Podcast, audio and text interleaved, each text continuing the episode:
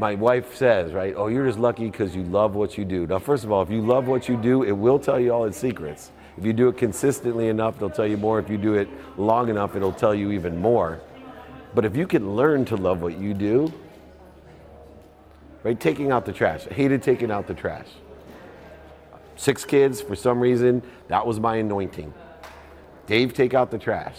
Get into college, my fraternity, smallest football player. Guess who got to take the trash out? Have three daughters. Guess who gets to take the trash out? My, I hated it. The shit would spill on me. If there was glass in it, it would cut me. I get mad and throw it, then it'd spill and I'd have to pick it. And it always when I was in a hurry. And I said to myself, whoa, whoa, you hypocrite, which is my nickname, which means I have a lot to learn and I'm humble. Wait a second, you hypocrite. You're telling everybody you can learn to love what you do. Obviously, one, taking out the trash has significant meaning to my wife. I've learned two things in my marriage. One, picking up flowers for no reason means something to her. And two, taking out the trash. Same exact meaning. It's like, oh my God, he loves me. Shit, I should have got a different job. Uh, so I started looking at it and I said, okay, I'm, I'm gonna, what is it I want out of this trash? One, it makes my wife love me more and it illustrates to her how I f- truly feel.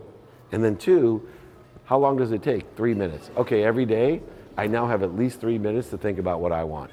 Most powerful thing I can do in a day, what I want, in the trajectory of where I want to be. So all of a sudden, I start taking the trash out, and my energy shifts. Here's the interesting thing about energy it's like you ever do something dangerous in front of your kids, and they're like, I want to do that? It's because of the energy. It's not because it's cool. It's because they see you super excited and like, I want to do that. Well, my energy changed so much with my trash that one of my daughters actually says, Oh, I'll take that out for you. Trash was freaking kryptonite to my girls. All of a sudden, my energy changed. They could see that somehow I was enjoying this. I learned to love what I hated the most. And so, by asking your kids, Did you have fun? poses the question Are you capable of learning to love Spanish or homework?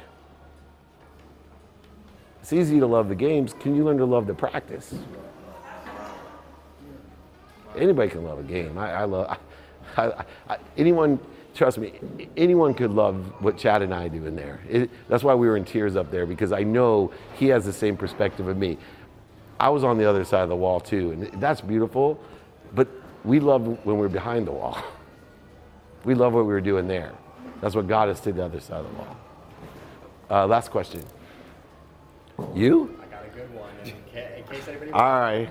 I'll now get Ralph. I'll do two. It's been one heck of a month this week, I'd like to say. Yeah. But with that said, life is all about lessons, right? You talked about that today to everybody. Whether it's this, I I like to focus on this week. What's your most valuable lesson? Hmm. My most valuable lesson of the week. I wrote it down. So, like I told you, I capture that which resonates with me. I have my system. I usually text myself, uh, and then I take the text, I email them. I put all my lessons into a folder that says lessons. On Sunday, I attach notations of stories to lessons so that I can build a better way to articulate the lessons that I've learned that hopefully will resonate with you. Um, so just give me one second and I'll tell you what it is. Uh, which is why I capture lessons because I would have forgotten it. Uh, look to what is beyond your ability to know and understand. So the lesson I learned was to look beyond my ability to know and understand. So faith is intertwined into it, and so many times, if we don't understand it or know it, we assume that it's an outcome that's not what we wanted.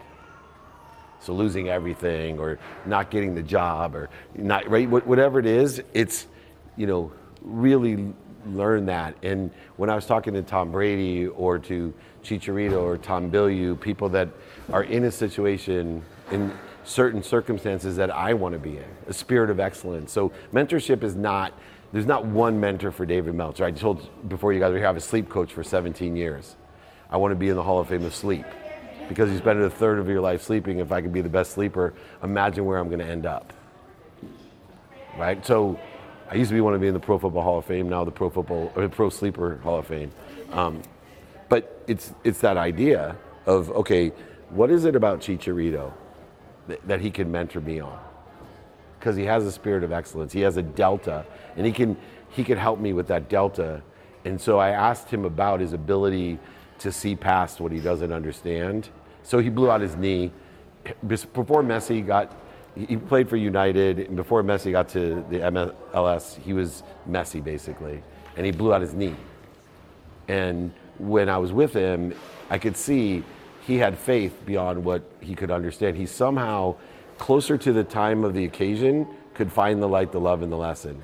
It took me years to figure out the uh, protection and promotion of losing everything, but he seemed to, in a matter of hours, find or had the ability, without knowing or understanding, that blowing out his knee was somehow going to protect and promote him. And he said, now that it's unraveled itself, that he never would have met me as a coach and gotten to where he's at outside of soccer already.